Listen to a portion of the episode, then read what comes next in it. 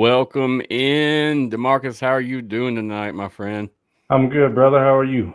I'm doing well. It's, a pretty good Saturday. I mean, uh, the weather's not bad, not raining, can't complain, right? Right. Yeah, it's pretty chilly here, but I mean, to be quite honest with you, it's better. Anything's better than like 115. So, yeah, and you're in. South, dude. You're in South Mississippi, I think. So, I mean, you know, yep, it's, yep. it's not even a. Yeah, it's not a mystery to you. The clouds hit over here. It hasn't been much sunlight, uh, unfortunately. You know, usually it's pretty nice, but not not so far. Um, where I lived in Arkansas previous, right in the middle of the state, man, it was it it was a little rough for the weather with it going back and forth and back and forth. So it's Yeah. almost mimicking that, you know. Yeah, it does that here too. We're kind of in that same little zone where I mean, today it's freezing cold. Tomorrow you'd be walking around in shorts. Yep. So, Well, yeah. contributor Demarcus, man, it's great to have you on. Tell me, what's where you coming from, and and then how is life your way, man? okay, I'm in Dallas, Texas. Gotcha. So yeah, fellow Southerner. Uh, life's treating me pretty good. I I'm out next uh, next week. I'm a Spanish teacher by trade, and uh, me, the students, all the parents, we're all looking forward to the fact that you know we're going to be out next week and kind of get to decompress a little bit. Uh, but I'm a workaholic too, so I'll be working on something school related anyway. if you're a teacher, you're definitely a, a Yeah, workaholic. Yeah, we don't ever get off. So no, sir. People say the summers, but I know I know the truth on that. So, yeah, well, I mean, in terms of like, let's talk about you a little bit before we get into any kind of of of the research you've done, and it's great research, by the way. It's totally data driven. You know, there's not really much opinion that can be laid out in this research. You know, it is what it is. So, definitely look forward to hearing more about that. But like I said, let's hear about you, man. Uh, you're a, a Spanish teacher. How long have you been teaching? about 12 years. Wow. So, yeah, I actually, and I didn't even grow up uh, speaking Spanish. I taught myself in my 20s. I just kind of randomly found out that I had an interest in languages. I kind of had to look around for different resources and found a couple of good resources and actually started dating somebody, and she didn't speak any English at all. So that helped. You know, That's one get way to do it. That's one way to do it. That'll help. So Uh, Y'all, so I mean, I guess there's not a language barrier anymore. I'm guessing you you got it down.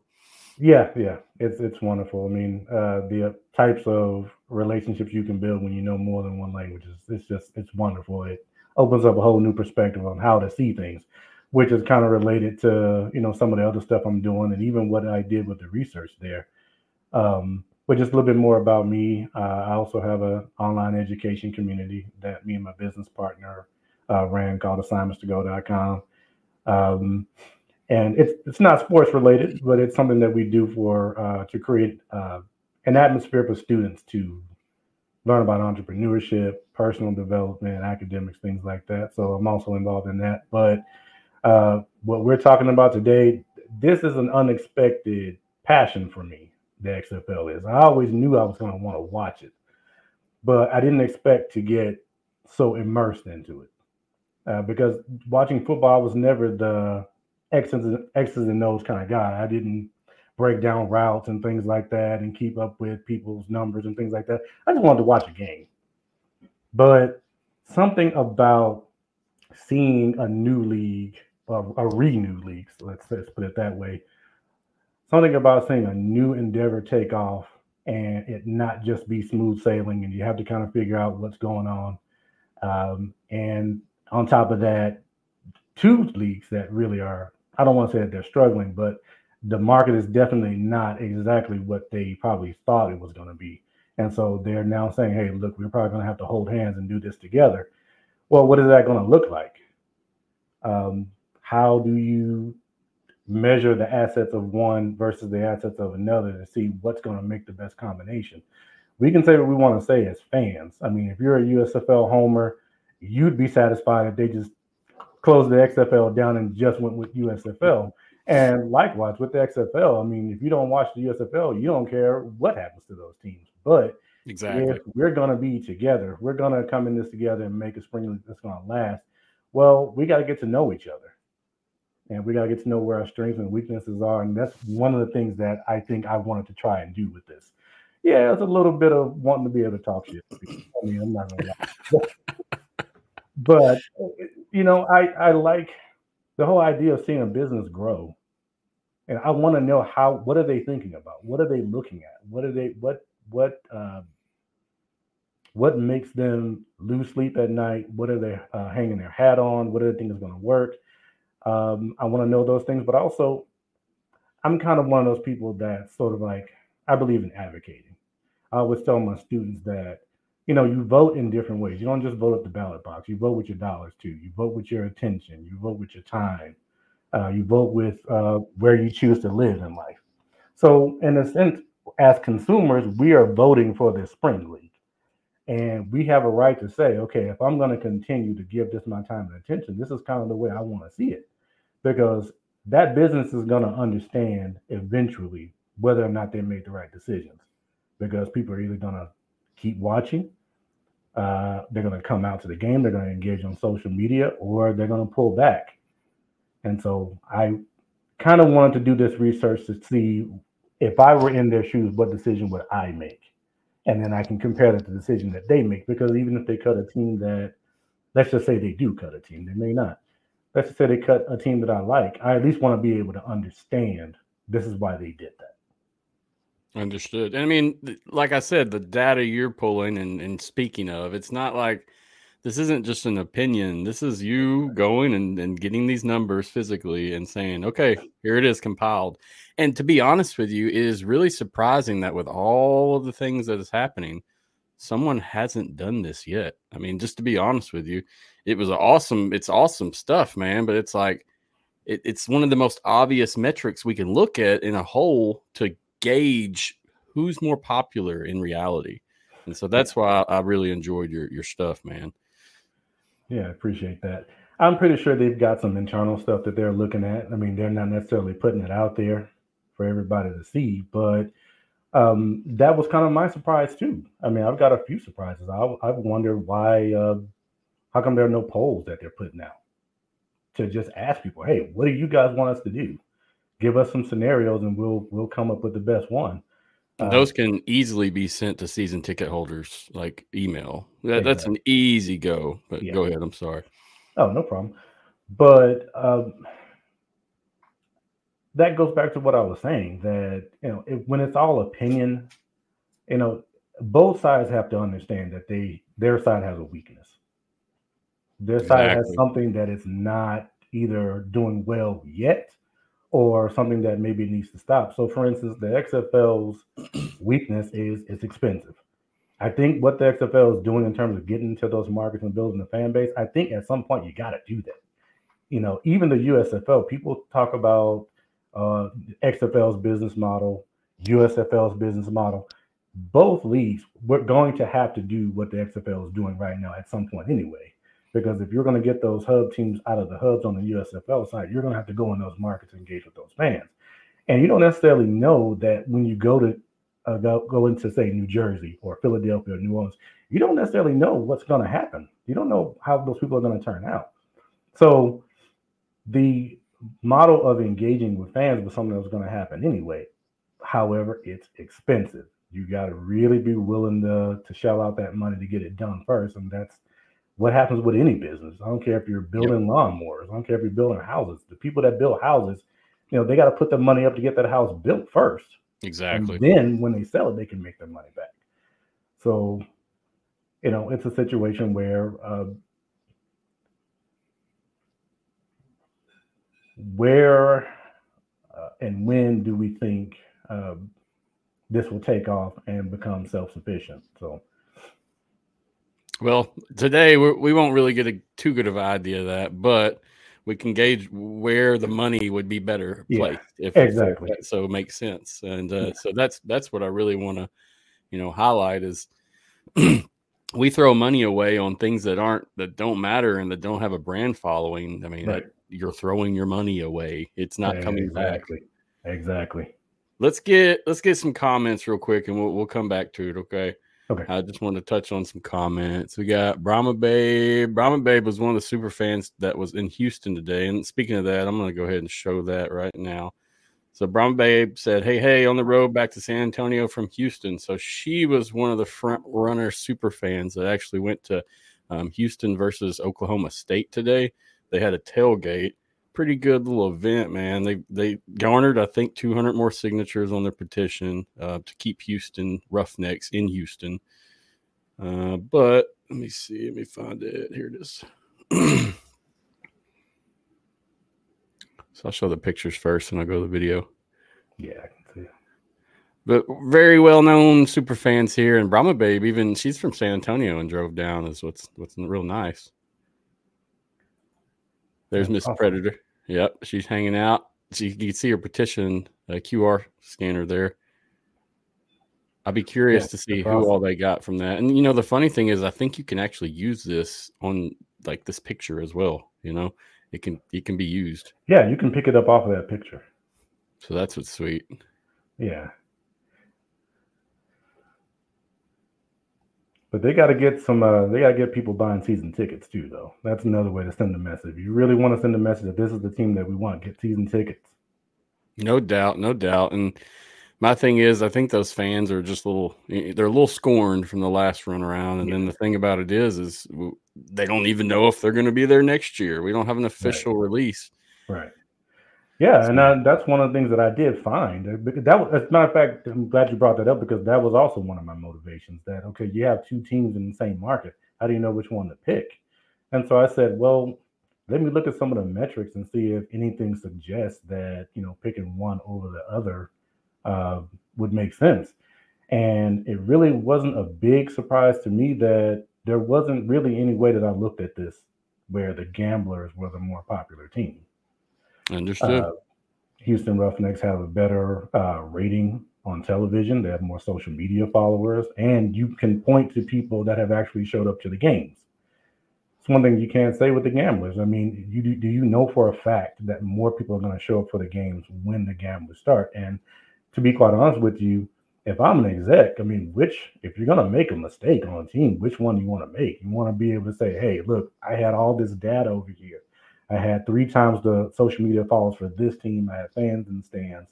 You know, I thought this one would work. Or would you say, hey, you know, I ignored all that and I just picked a team, but that hadn't been in the market in 40 years. So yeah, man. I mean, I think it's all relevant and it's it's all hard questions that super fans and fans alike don't really want to talk about because right. I mean you, are either going to win or lose, and right now we don't know who is winning or losing, and it sucks that we think of it that way. But I mean, this is life, and right. a lot of things go. So if you really, if you want to kind of get into it now, I have um, I started the article out talking about my power rankings. So basically, what I did, I took all the data, and it's a lot of data, it's a lot of graphs and things like that. And I said, okay, I've got to be able to aggregate all of this together so that it gives a sort of a final picture of what the strengths of the spring league teams are and so I started out the article with that. Um, and yeah, it's on the screen there. So you have top four. And basically, just so you'll know, we'll be talking about this. I established this by dividing the league into quarters. Okay, you have 16 teams, so that's four teams in each quarter. Okay. And I look at nine different metrics. And I look at those nine metrics as kind of like a contest, where depending on where you land in that context, you, in that contest, you get a certain number of points. So, okay. for instance, you have uh, uh, internet search, social media, you have television performance, which I divide that into six different dimensions. All right. Then you have attendance. All right. And uh, once you look at it, once you break all of that apart, I then look, well, how are these teams ranking when you look at each one of those dimensions? And you get certain points for how you land with that. So the result came back that the top four spring league teams are DC, Arlington, Birmingham, and St. Louis. And this is the the power rankings, is what you're dubbing that. Okay. Yes, yes. And this is not based on how they did last season in terms of. I understand. I understand. Like just for just clarification. Engagement. Yep. Yeah, you divide engagement up into direct engagement and casual engagement. Direct engagement is going to be things that that that the business is actually looking for. They're looking for people watching the product. They're looking for people to uh, bring, you know, come to the game and actually buy tickets and things like that. That's direct. Casual engagement is everything else social media, internet searches, things like that. And just so you'll know, I weighted the direct engagement as being double that of the casual engagement. So, in other words, when you look at the rankings there, there's not anybody that has a high ranking just because of social media or just because of internet search. I mean, that's not why they're running the business. They want to make money. Yes, sir. All right. So, top tier DC, Arlington, Birmingham, St. Louis. Uh, second tier, Houston Roughnecks, Michigan, Seattle, and Memphis. Now, I will tell you that Michigan surprised me. I might be a person that's a little out of the loop, but I had no idea. Coming from the South, there are three football powers that you know of it's Texas, California, and Florida.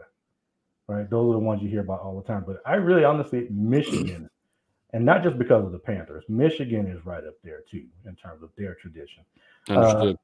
Uh, but when they put the Panthers in their home stadium, it's too bad that I they, they, they don't have attendance figures because by a lot of different metrics, the Panthers are a very, very strong team, and they were able to leapfrog even some of your legacy XFL teams from 2022, like Seattle. Um, so you've got uh, Michigan there, followed by Seattle, followed by Memphis. Uh, again, very impressive um, for a team that's in its first year and uh, in its home market the first year for it to be able to leapfrog all the other teams. I think that's really saying something. I think that also says that the power of being in your home market is something that I mean for them for Memphis to be number eight in its first year, and it's not even close in terms of where they are versus those hub teams. I Well- think that lets you know that's the power of direct engagement.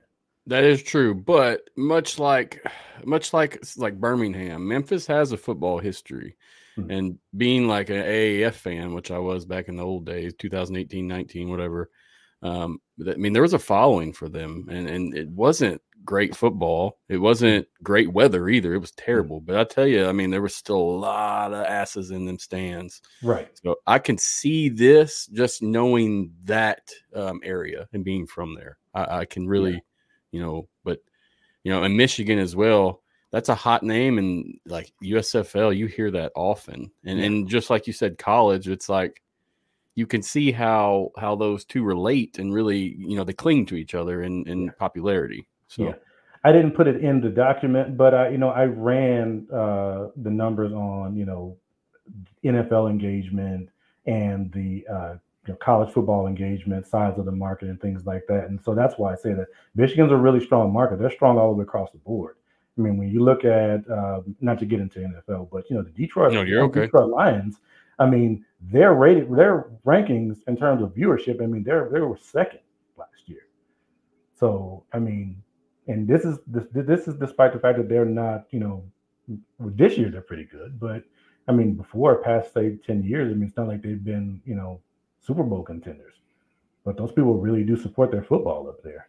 yep, yep. Um, the reason why I say Memphis surprised me is that yeah, they may have a strong tradition there, but and I say this for Birmingham too, although Birmingham wasn't as much a surprise. If you look at those hub teams, there are a lot of bigger cities Yep. among those. And so for them to still be ahead of cities that are much larger than them, and it's their first year, you know, I think that's saying something. to- Agreed on that. that team. So People are hungry for that in Memphis, so I'm telling you, that's a nice, nice field and facility there, in my opinion. Um, in Memphis, I mean, I, I love the Liberty Bowl Stadium. That's one of my favorites growing up. Been a lot. Um, so yeah, I could definitely that, that one hits home for me. And like I said, like, and and this is this is me speaking frankly, regardless of being a fan of either sport, you know. Hmm. So let me ask you, in terms of, uh, I mean, you dubbed this. Let me go back. I'm trying to make sure I have it right. Measuring spring football fandom, a quick look at XFL and USFL 2023 engagement stats. So, in, in total, when you did this research, I mean, how long did it take you to gather these numbers? Oh, it didn't. It, I mean, some of these numbers are are kind of easy to find. You know, the viewership numbers are out there. Um, you've got to crunch them though, uh, and I'll I'll talk about that. I guess we can go ahead and talk about that. When you talk about the viewership data, you're gonna find raw viewership averages there. So you'll find figures that say, you know, this is what the XFL did for the whole season, right? Or uh, you'll find numbers that say this is what each team averaged, right? But one of the things that we have to understand with television distribution is that you're not always comparing apples to oranges. I mean, apples to apples. I understand. And in this case, it's apples to oranges in a lot of ways. So let me give you an example. Uh, the the USFL had two types of distributions, basically. You had over the air, and then you had cable channels, right? I give those some of those cable channels a nickname. I call them bad weather channels because it's hard to get a win on those. But and I'm talking about your cable channels that are not regular ESPN. I'm talking about your USA and your FX Fox. channels that people don't even think about when it comes yeah. to watching anything sports. Oh, oh, so you're talking about like off, off, like FX and yeah, such. Yeah, yeah. Gotcha. Okay. Yeah. So the USFL basically distributed its games only in those two different dimensions. Um, and the the XFL had a third dimension, which was regular ESPN, which really doesn't fit in. It's not over the air. It's not as bad as some of those bad weather channels, but it's it's kind of in the middle. And you'll be able to see on the document that you know it's not a predictor. ESPN is a strong network, but it wasn't a predictor of where the XFL was going to get good ratings. I mean, some of the ratings on ESPN were every bit as low as some of the games on FX. Matt and, Rice said TBS. but so when you're trying to compare the two, you have to be able to split apart. Okay, let's take the over the air games. All right, so that we're comparing over the air to over the air. Let's take the bad weather channel games and let's just compare those. Uh, let's take um, prime time games and then let's let's split those up as well because you had some prime time games that were on bad weather channels, as I call them, and then you had prime time games that were on over the air channels. And so how each league performed when you when you break apart all of the differences and you just look at what's what's similar, then you get a more accurate picture of how they can compete. On this data here, let's stop at this point. Where do is that on here? That is that what you're talking about? Those numbers? I just want to kind of line yeah, it up. Yeah, you need to keep scrolling down. Tell me when to stop. Yeah, keep going.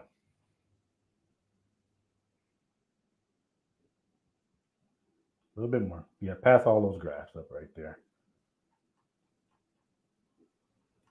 Keep going.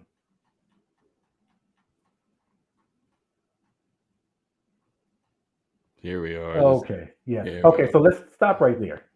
So when you look at just raw total viewership, this is not disaggregating. This is not disaggregating for anything. This is just we took the numbers and you just add them all up. Mm-hmm, you mm-hmm. see that the USFL has the top three spots, right?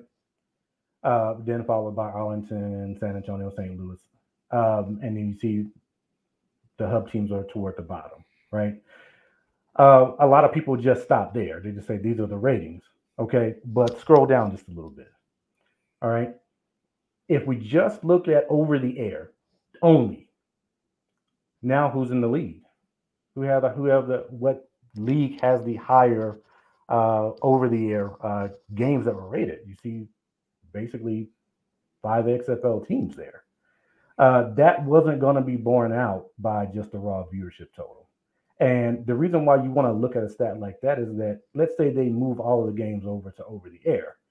That particular metric there might be more indicative of how the teams might do. Understood. Because they're actually uh, because we're looking at how they perform on that one network, on that one type of distribution. When you look at the top one, when you look at the raw total average and you see that, for instance, Seattle was way down at 15, well, something explains why Seattle is that low.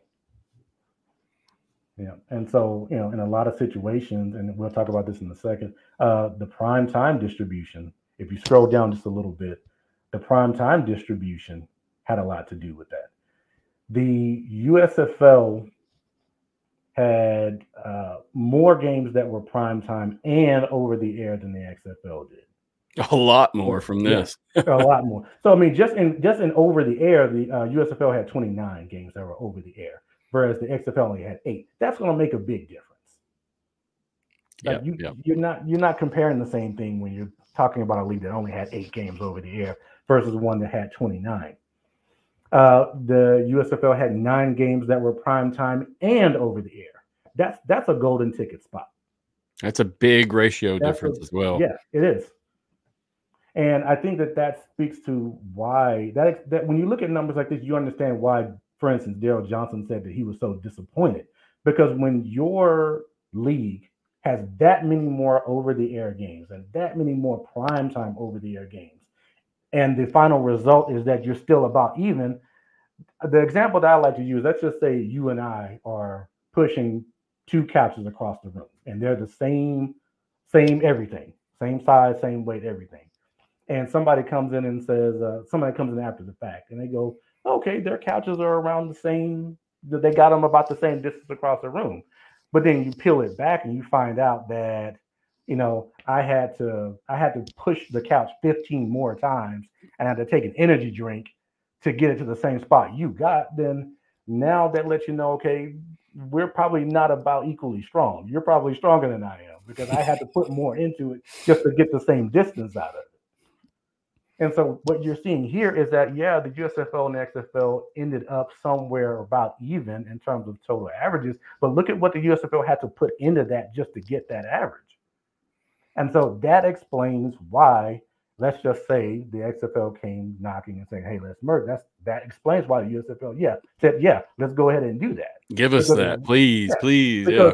Let me tell you something. The USFL could not afford for the XFL to end up with their kind of distribution. Because if they it, did, it, mm. it, this wouldn't have been close, and it wasn't supposed to be close. When you have a distribution like what the USFL had this year, having all those games on over-the-air networks and having all those games on primetime over there this was not supposed to be close. I've heard people say, you know, well, the USFL is getting about the same and they're not spending the money, but they're they are putting more into it. They, they should be getting more out of it in terms of viewership than what they are with the positioning that they have. And so the fact that they don't have that is really telling. Now, I want to note too before we go forward. Okay.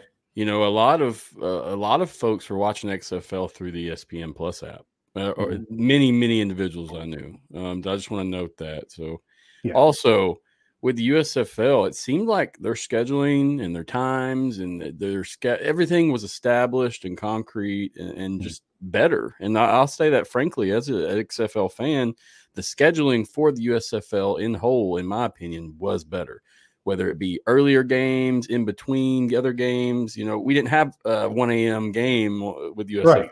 So I mean that that's another thing I want to note that you know it's it's crazy that if you if you flip this, what would happen?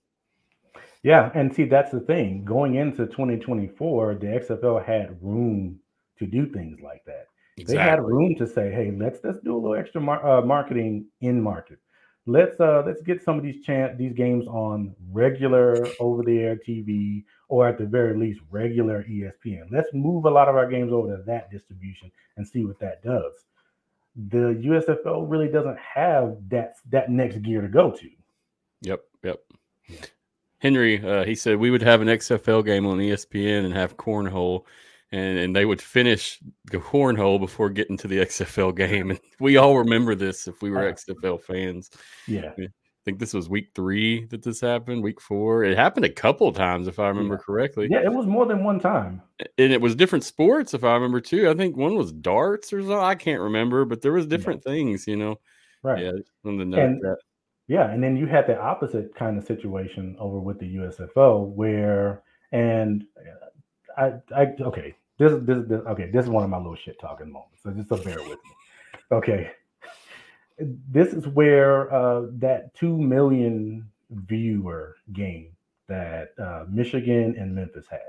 Now, again, granted, I give it, I give it, give you that Michigan is a has a strong football tradition there, but there's nothing else in the data that would suggest that those two teams would organically and naturally have a two million view game. They don't sniff over a million any other time. Exactly.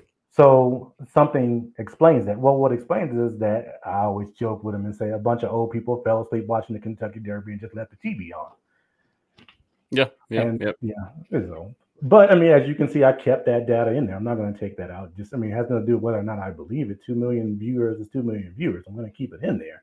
Yep. Uh, but um, the point I was going to make with that is that unlike the opposite of the whole cornhole thing running over into your game and and you know people turn away because something else is on the channel. The USFL had the opposite advantage, where it's like, hey, let's take this big event, the Kentucky Derby, that a lot of people are watching, and let's stick our thing right behind that.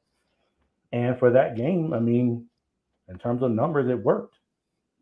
I mean, it, it, most men, even boys, if we're watching something and it's following up with somewhat interesting topic, sports, right. news, whatever, I'm sure that we will engage. I will engage. Yeah. Same thing with women. It, it just depends on the subject matter. But I mean, this is a it's a it's it's a good way to do business, in my opinion. And yeah, it, you know, it, it's what God it's what gets people to your product, and that's there's no exactly. shame in that. Exactly. And I, am not knocking them doing. Oh, I know, I know. I'm just yeah. I'm I'm being the devil devil's advocate here. You know, I'm not pro either one. I'm pro spring football success, and that's something that you know we we've talked about numerous times. Right. And I try to, and I have to make sure that your audience understands that too. That okay, do I drink Coke more than Pepsi? Yeah, but will I drink both? Sure. Yep. I mean, I didn't. I you know the USFL was already gone by the time I was really watching football. I was, I was alive when it was around, but I didn't know anything about it. Um, I remember the XFL from when I was, you know, teenager or something like that. But um, as a teacher, I've had plenty of students who I had a student named Chris. Chris was failing every single class except welding. And it's like, dude, go do that. There, Make your money, dog. Yeah. yeah. there are some of these guys playing in these spring leagues where it's like, yo, this is the thing that I know how to do. And for these leagues to exist and to be giving these guys an opportunity to do that, that's what matters. I mean, Yep. For, forget what you know. Forget what my preference is. I want to see these guys be able to do something to have a decent life. Uh, like I said, I do I like the XFL style better. I do because of the fan engagement. But at the end of the day, it's about those guys. Agreed. Yeah, Kenneth said, and yet the XFL still competed against the USFL quite well. Um, hashtag product value, hashtag brand power. And and right. that's the truth. And yeah. if we wouldn't have been scorned by the 2020, you know, COVID season, there's no telling where we'd be sitting in terms of XFL. It'd be a whole right. different world right now. I think it definitely would be. I don't think we would be well, I know we wouldn't be having this discussion now have they finished that season out with the ratings that they got, with the television distribution that they got. I mean, you got to remember those games were all, I think those games were all on network television, over the yep. air television, and they were easily getting over a million views. It was hot. Yeah, it, it, was hot. Yeah, yeah. People loved it, man. Uh, let me run through a couple more comments before we move on. XFL Mike G said would have loved to have a consistent schedule like the USFL, and I agree. I agree wholeheartedly because when I just started planning the season, even December, you know, it, I still didn't get to plan anything until January. So yeah, I'm right there. Yeah. Uh, so Gregory, Gregory said, "Yeah, I hear what this gentleman is saying, but the USF, USFL season started later. I'm sure there was some spring football fatigue involved. And hey, I'm I'm I'm I'm, I'm agreeable with that uh, yeah. wholeheartedly. There's too there's there is such thing as too much. Um, right. But I mean, as spring football fans, we know what we're in for, and we all right. knew what was coming this last year in terms of spring football. Right.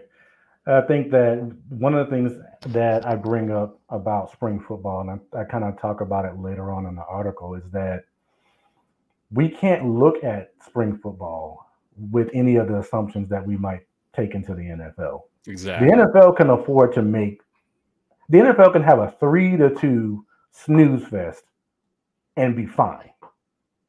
Do you see what I mean? Yep. They can have a game that they can have the two stars teams play, you know, and it's not going to affect the brand. These spring leagues can't afford that. They can't exactly. have bad games. They can't have bad quarterbacks. They can't have receivers dropping the ball. Uh, so little things that that other types of football leagues don't worry about, this league is going to have to worry about it. So, for instance, you know, like you talked about um, USFL, it's hotter in the summertime.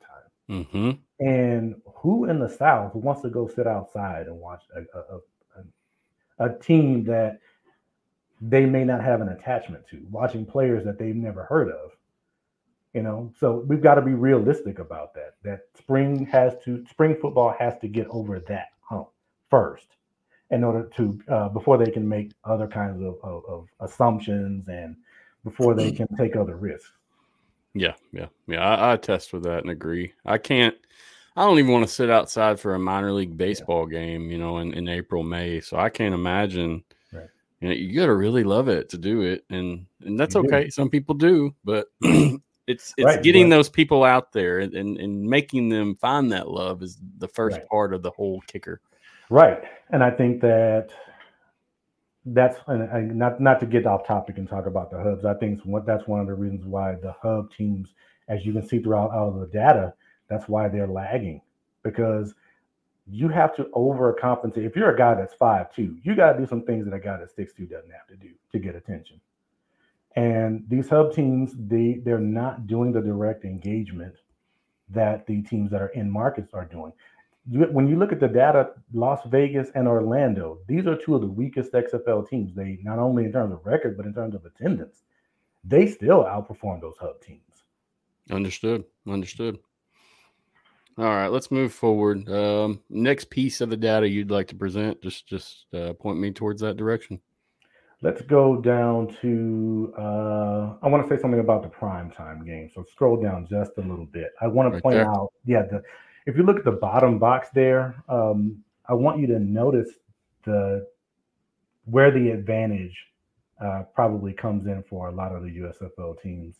Um, Fox did an excellent job of making sure that they all had primetime over the air games. Um, and if you compare that, look at the XFL side. You had six of their teams that never had prime time over the air games. That's going to make a big difference. Wow. As a matter of fact, the only game that the XFL had that was prime time and over there was a championship game. Wow. Yeah, that's it. So XFL teams lost a lot of points in my metrics because they didn't compete in that dimension. Now, if you look right across from that, you had four USFL teams that didn't have the opposite problem, which is they didn't have primetime games that were on the bad channels. Wow. Yeah. So. Yeah, and they're all last there, huh? Right. Mm-mm-mm. And that's surprising with New Orleans as well. I, I, you know, I thought they were more popular market than that. Yeah. Well, um, it kind of doesn't necessarily surprise me. I mean, it, it's it's not a you know it's not a small town, but you know yeah, they're loyal. Some some people are. Let me tell you some. Some people, if they eat pizza, it's only going to be Pizza Hut. If it's not Pizza Hut, not. hey, that's and, me most of the time. I ain't gonna yeah. lie. and some of these sports fans, some of these sports towns, they're kind of one trick ponies. Like for instance, Oklahoma, you know, they love OU, but do we know that if we put a pro team there, they'd like that just as much? We would assume that they would, but we don't know. I mean, New Orleans loves the the Saints but it's not obvious that that football love just naturally rolls over to the Breakers. I kind of thought that too. I thought that the Breakers would be a little more popular, but they're on that that third and fourth tier of the league uh, quite often. Yeah, and that I'm curious if you know they've had some rumbles about the Shrine. Mm-hmm. Uh, I'm curious yeah, if, if getting them in a home place is going to make a difference. And according to your data, it does make somewhat of a difference to yeah. be in your home city. You know, and it it, that makes sense. You, you, your fans have a personal connection to that team, to that sport, right. whatever. Exactly, and that's um, why I say Michigan. Uh, my prediction is that I think Michigan's going to overtake Birmingham as the as the center of USFL, the USFL, you know, fandom. Um, just in terms of how they showed out for that team, and uh, if I were a Birmingham Stallions fan, a couple of teams would scare me. They're not necessarily performing well now, but they're kind of there might be some data that says that they could in the future. Um, and that is New Jersey. They're not in their market right now. But if you look at uh, TikTok, guess who's number one in terms of followers on TikTok? The damn generals. Interesting. Yeah. It makes and, you wonder how much of these, you know, does this is this one person that really takes it and runs with it on the socials, or is it a committee approach and one just happens to get lucky? Right. That would I, I would be very person. interested in that, to be honest with you. You know, I know like XFL has a team that does that, but yeah, I mean, I'm just very, very curious on that. Um, but yeah, man. Yeah. I'm and so just imagine what would the generals be if they were in market. I mean, that's a listen, that area, just that area, you want to be in the sort of that New York, New Jersey area if you're going to do anything sports related. That's a massive viewership market. So I, you know, maybe maybe rent, you know, stadium rentals are more there. Maybe it's harder to find things that are affordable in that area. But if if you ask me, I probably would have tried to put a hub there or somewhere in the area, you know, where because I mean think about it. If you hub the stars and the generals together somewhere, either in the Philadelphia area or somewhere in New Jersey, I mean, you can get those people out. And I think that once you get those big markets out, um, I think that if I were a smaller market like Birmingham, you know, I would probably worry about that because if you notice, Birmingham, they do better than bigger cities that are not playing in market. But every city that's bigger than Birmingham that was playing in that market beat Birmingham in terms Interesting. of yeah. Now I'm gonna when going forward, let's try to say some of the numbers that matter, just for the listeners Okay. that listen and don't Okay. watch. I just want to note that because they're probably confused as hell right now. but yeah, I mean, I just have the screen open and I'm running through some stuff. You know, I I'd say about- about I'd say about forty percent of our listeners are are just listeners. You know, they're not video watchers. So Gotcha, just gotcha. want to note that. But guys, I'll have a link to his stuff in the show notes. It'll be just click and go, super easy. It's assignments to go is is the website URL, and I'll post the exact link in Mm-hmm. those notes. All right. So I tell you what, I mean, if you're okay with it, I'll post this link out in the chat, and if people want to keep Yeah, up with it as we're talking, Please You do. And that- I, that that's my bad. I you know I, I forgot about the people who were just you're listening. good. That's my job as the host. I'm I'm getting too excited with this research, dude. Hearing you talk about it. Um, I will note as well. I mean. It,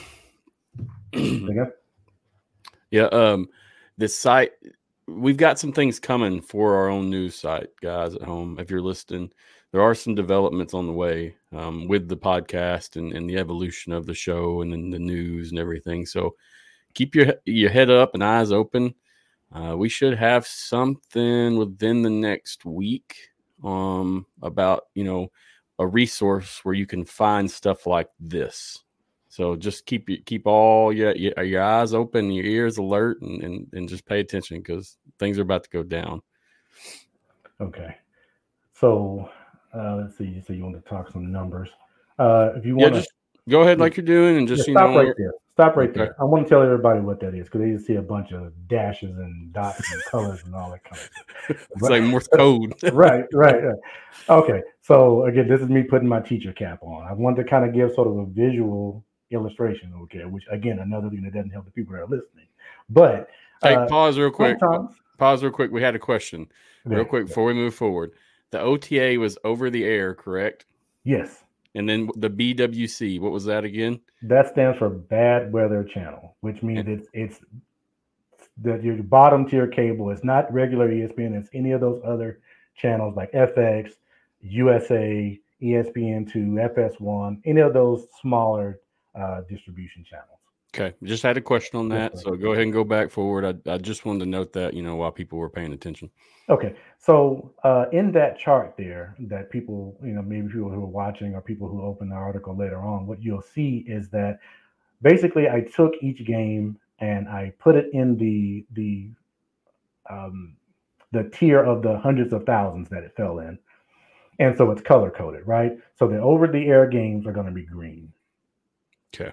The red uh, games are going to be uh, the bad weather channels.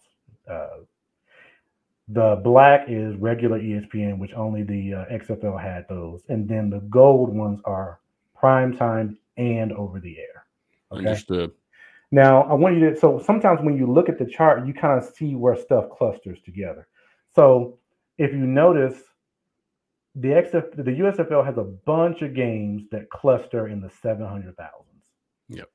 So they've got about twelve games that cluster there. Twelve of their their total, the forty-two, the forty-three games, were in the seven hundred thousand range, and then you have about ten that are in the two hundred thousand range.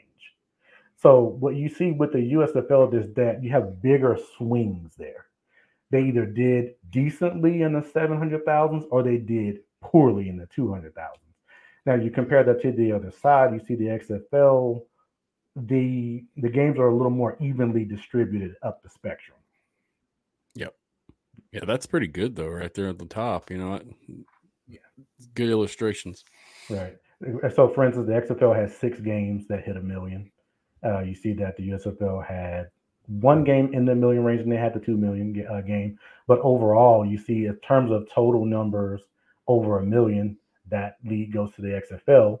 Um, however, the USFL advantage comes back, and if you look at games between that 700 to 900,000 range, you see that the USFL has more games in that range than the XFL did and that again you can see on the screen that that's distribution you can see exactly what that is Yep. that's 12 13 games that are over the air versus in that same range the xfl only has three games over the air in that same range um, another thing that you notice from this particular chart is that it looks like the xfl has a higher ceiling on those bad weather channels even though they're not the best positioning they have a higher ceiling on those channels. So uh, they're able to get ratings up into the 600,000 viewers on those bad channels, which is higher than what the USFL could get.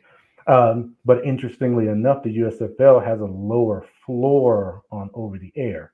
So their lower over the air ratings are about 500,000. Oh wow. Mm-mm-mm. This is pretty self-explanatory, so I really don't have much questions. Guys at home, you got any kind of questions or, or comments to the uh, table? And then just while you're waiting on that, like I said, you can see from the illustration there that ESPN was not a guarantor of anything. Um, of course, I mean, I'm not saying you don't want to be on it, but I mean, it's all up and down there. It says high as a million, low as 200,000. So it could be anywhere in there. I mean, you know as well as I do, um, and this isn't my opinion. This is what I've garnered from the news and ratings. Is ESPN's kind of fallen off compared to what it was years ago. It's not the same station, not the same content. And Um, then, of course- that's not my opinion. Like I said, Right. And, you know, to, to add some context, you know, both of these leagues were competing against other things. You know, Yeah. it wasn't, they were, they were not just competing against each other. You know, so for instance, during the XFL season, I mean, you had, you know, NHL, you know, games and playoffs. March Madness. March Madness. Yeah, Uh, the USFL. That's why some people say, "Oh, well, you gotta you gotta adopt a later schedule because you gotta get away from March Madness." Well, hell, you're still gonna run into the NBA playoffs. yeah. It don't So, matter I what you do. It doesn't matter what you do. You're going to run into something that you're competing against. So some of these games that are low, that have a low rating, is something else was on. Understood. And that's uh, And if like something else is on, and you're on a bad channel, I mean, you can pretty much hang it up. That's it's surprising to me because the over the air channels, I mean, I personally I'm not like a big cable guy, but I even use those for some sports and events and then just to turn on to pass the time sometimes. You know, the digital antenna is an awesome thing. So all this data has really surprised me in the fact that I mean those numbers should be a lot better with that being said. Yeah, they should be. Yeah. Now the good thing about it is that when you look at from the, when you look at it from the team perspective, uh, when you look at their viewership averages on over the air, the good thing about it is that it, the individual teams themselves don't uh, dip down below seven hundred thousand on over the air. So there may be some games here and there that dip, but in terms of overall over the air averages for the teams, they do pretty well when they're on over the air. And so I think that if the decision to move these games, which is what we heard, they're going to move them over to on the air. I mean, that's to me, that's that's a no brainer. Yeah, I agree. And some people don't like that, but I think in terms of numbers, it's definitely a help.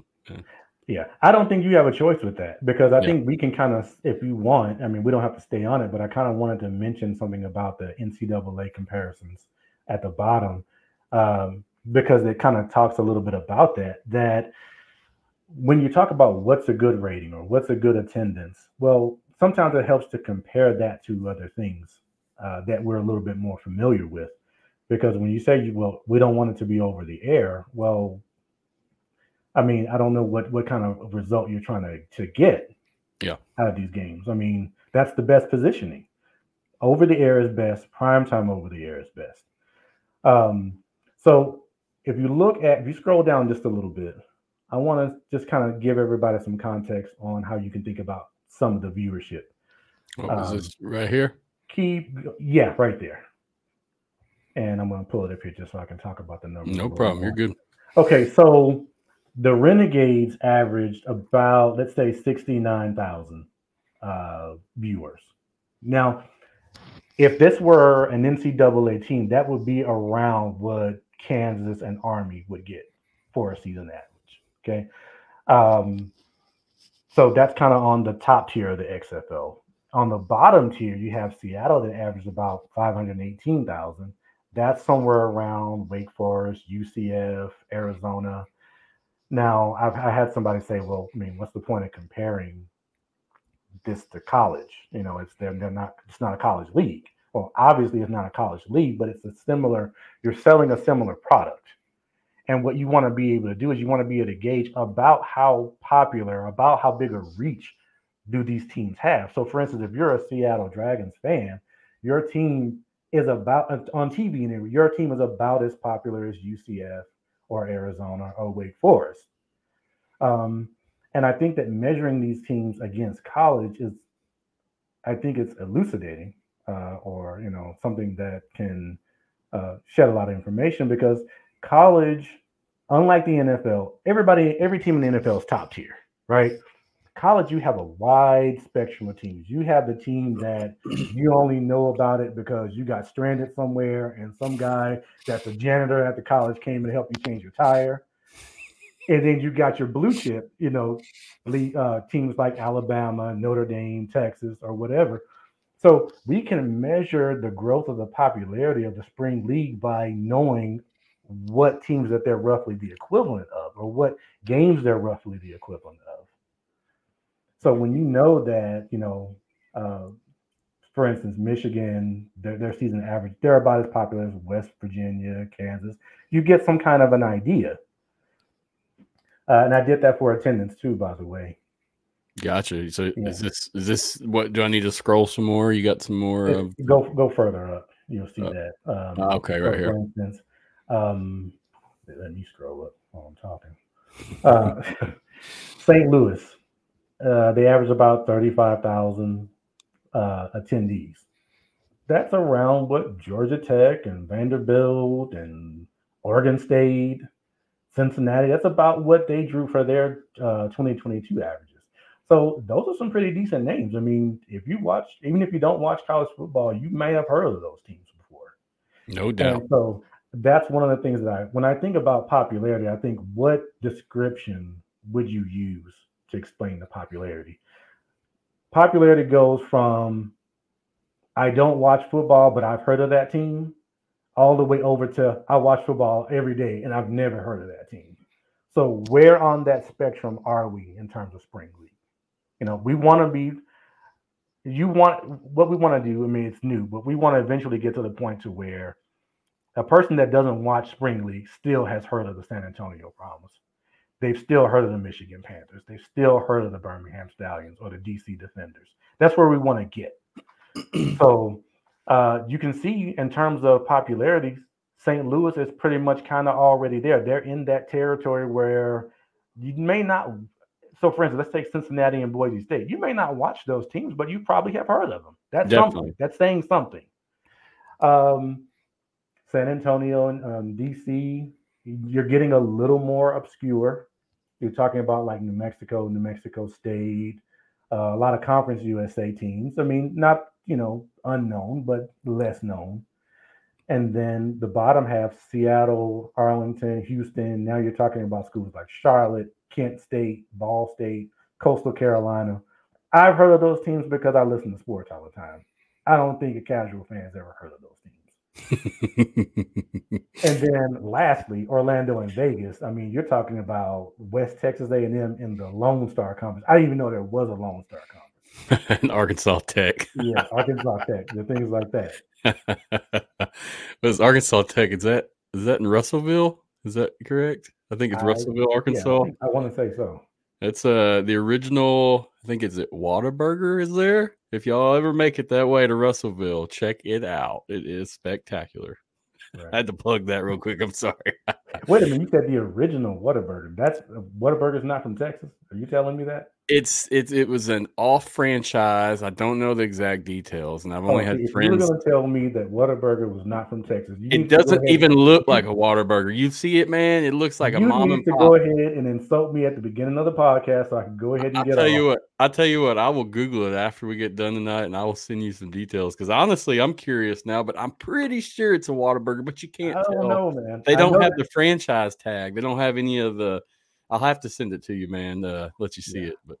I know they're not owned by a Texas company anymore. No, I thought, they, I thought, they, started in Texas. Arkansas people love this place, and that's how I know it. It's just from buddies taking me over the years. But yeah, in terms of the research, this is great stuff. Whether it be the actual attendance or the viewing numbers here, I mean, this will give you an idea of the relation of, of what each team means to, I guess, you know, a community as a whole, as well as exactly. the popularity because listen, the the growth of the league, and this is why I kind of always pause diehard football fans from saying, "Hey, man, I don't care what they do. I just don't. I just want football."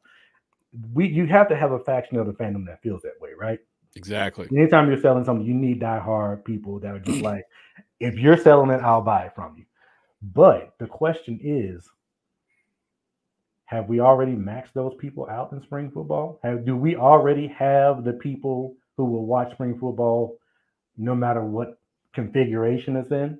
What if the growth of spring football is mainly casual fans?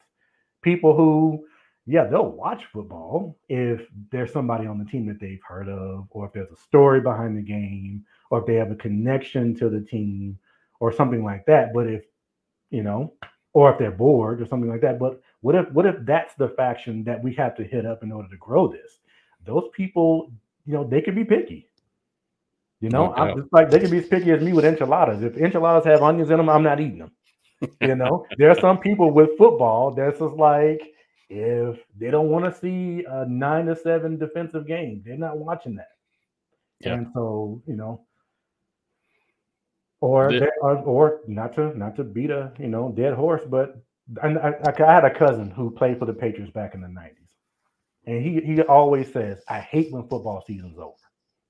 And so I asked him a couple of weeks ago, I said, So if you love football so much, how come you don't watch the spring leagues? I was like, That's good football. I enjoy it. I was like, How come you don't watch that? He's like, Because I've never heard of any of those guys. you know, I don't know who these teams are. You know what I mean? So that's the person that you have to win over. And he he just straight up said it. He's like, if I if not knowing the guy playing on the team and not knowing the team is already a turnoff, I'm damn sure not watching the, them play in front of 50 people.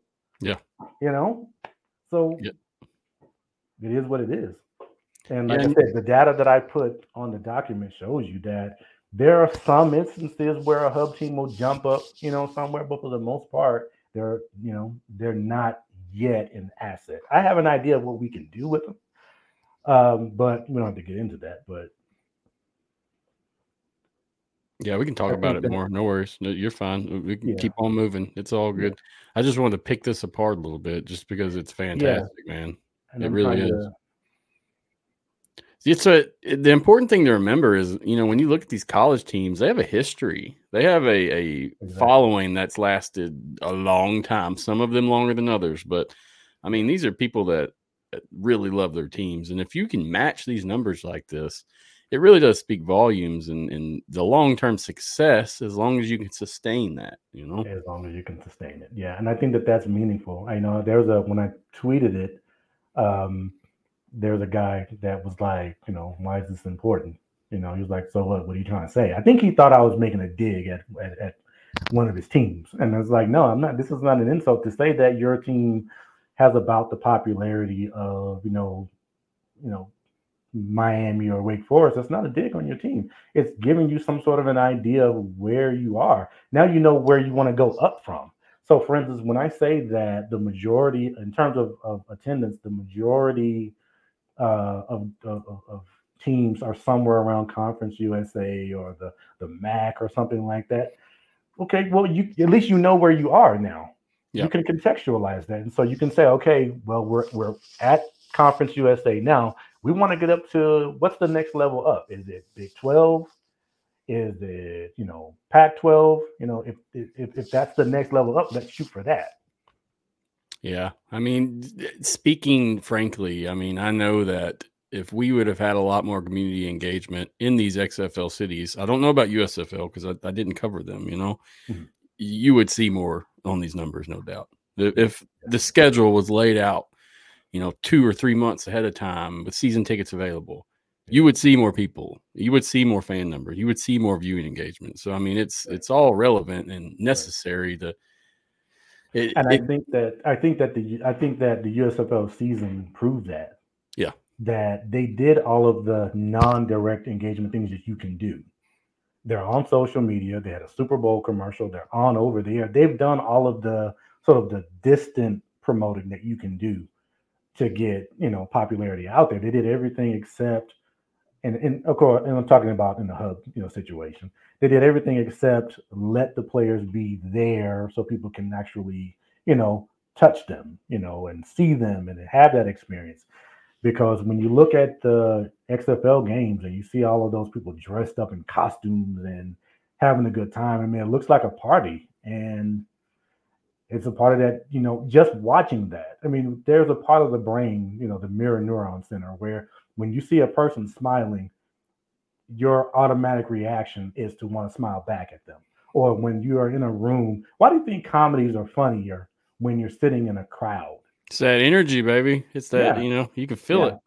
And that's why, you know, Houston Roughnecks fans are about ready to burn the city down if they lose their team. they're not they're not doing that just because they watched a few guys in the empty stadium.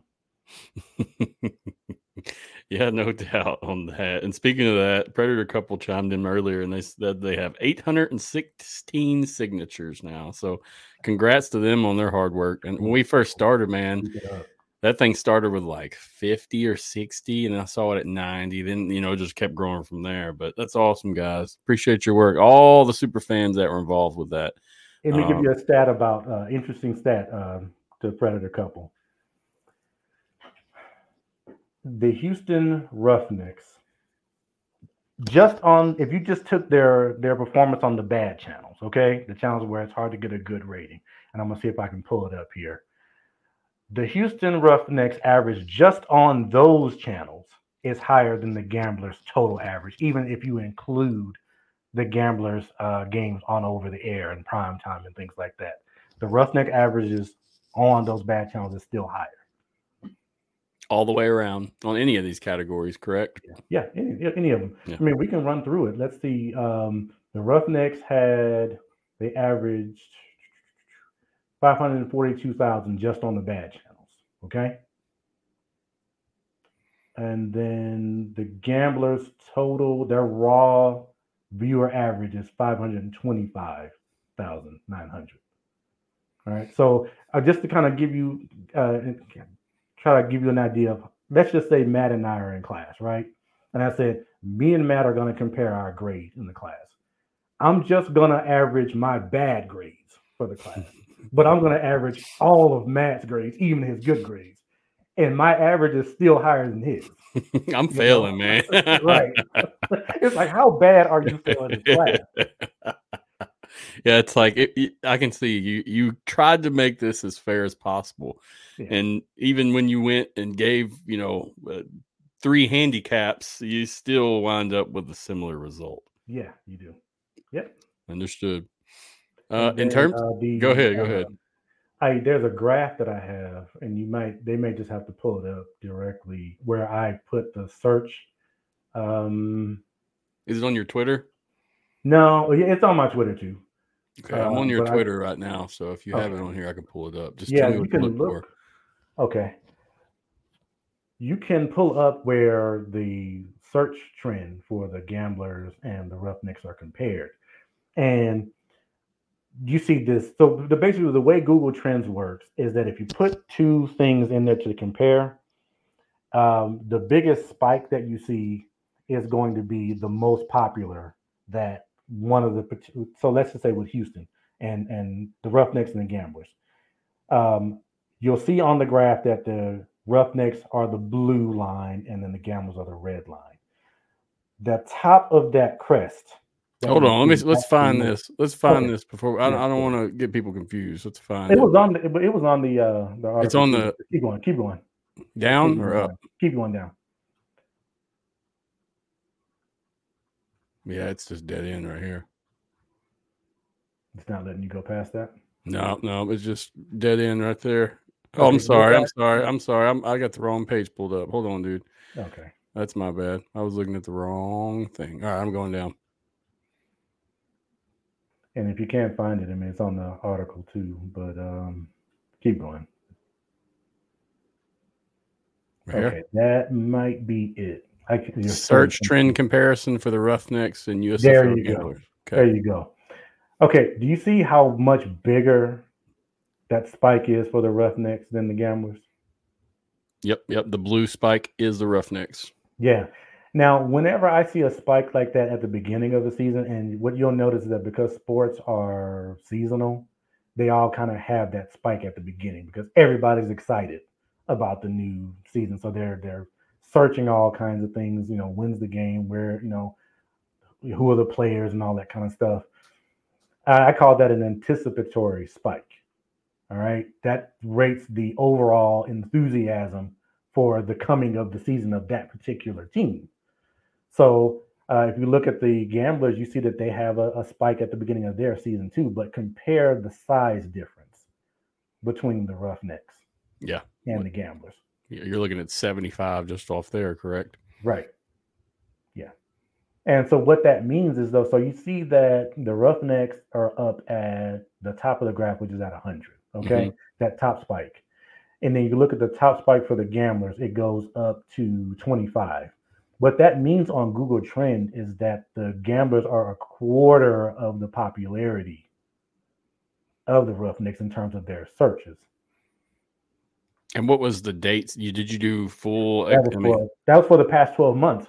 And I didn't mention that at first. When I was looking at the social media, when I looked at how the totals averaged out, I said, well, maybe, maybe this is just a situation where the older the team, the more the followers. Because obviously you have the legacy XFL teams that are still in the league, right? They were here back in 2020.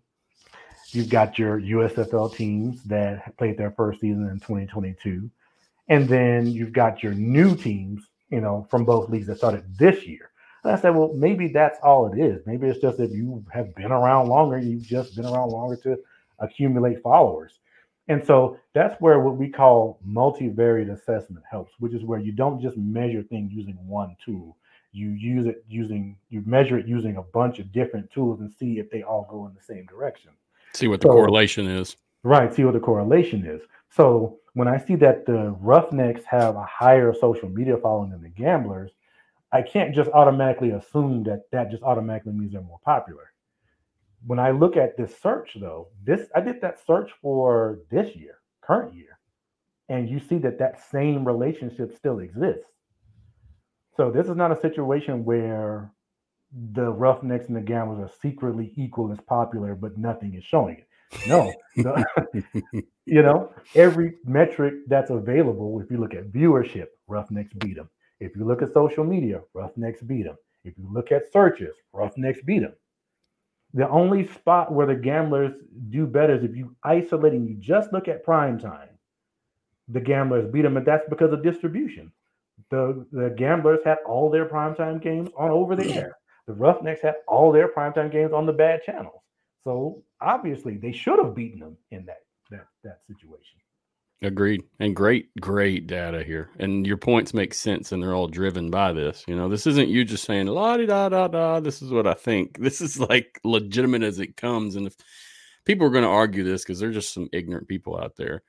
But I mean, this isn't an argument for us. We were just talking about this data. We were just discussing this, this, these, this conversation. You know, this isn't pro anything. I'm just noting Right. this again.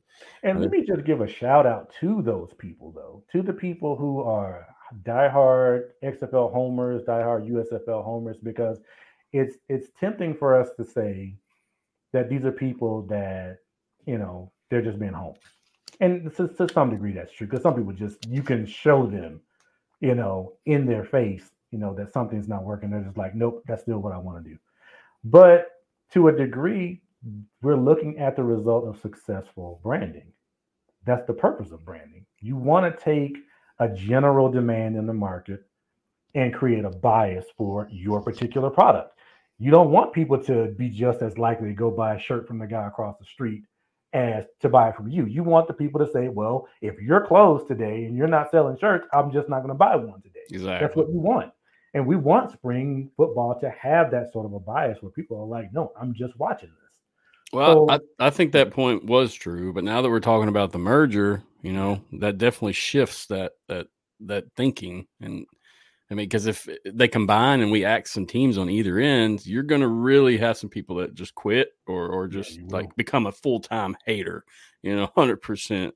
Yeah, and that's kind of I'm kind of curious about that to be quite honest with you. That if we end up playing separate seasons this year, because I mean, the closer we get to when something's supposed to start, the harder it is to make adjustments. I mean, agreed. These stadiums you can't just show up at the stadium and be like, okay, no, we're not going to play in February. Can we come in? You know, that's not how stadiums work, and that's not how TV contracts. I mean, that's not how uh, uh, you know television slots work. You can't just say, okay, we can't be on the seven. Can you put us on at eight?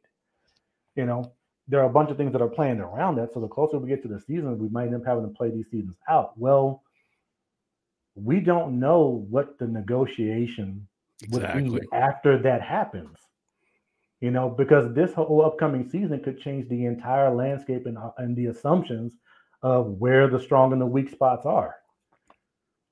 You know, what if Orlando, what if the attendance in Orlando shoots up? Which I mean, as hot as it is down there, I mean, it's ass hot. So, I mean, I, I, I, I don't. It's not a mystery to me why they struggle with attendance. But let's well, just say you, you know, sit everybody in the sun too. That doesn't go yeah, over too well, you know. Yeah, but you know, I think that if the if the Guardians are better this year too, I mean, because that's some of it too.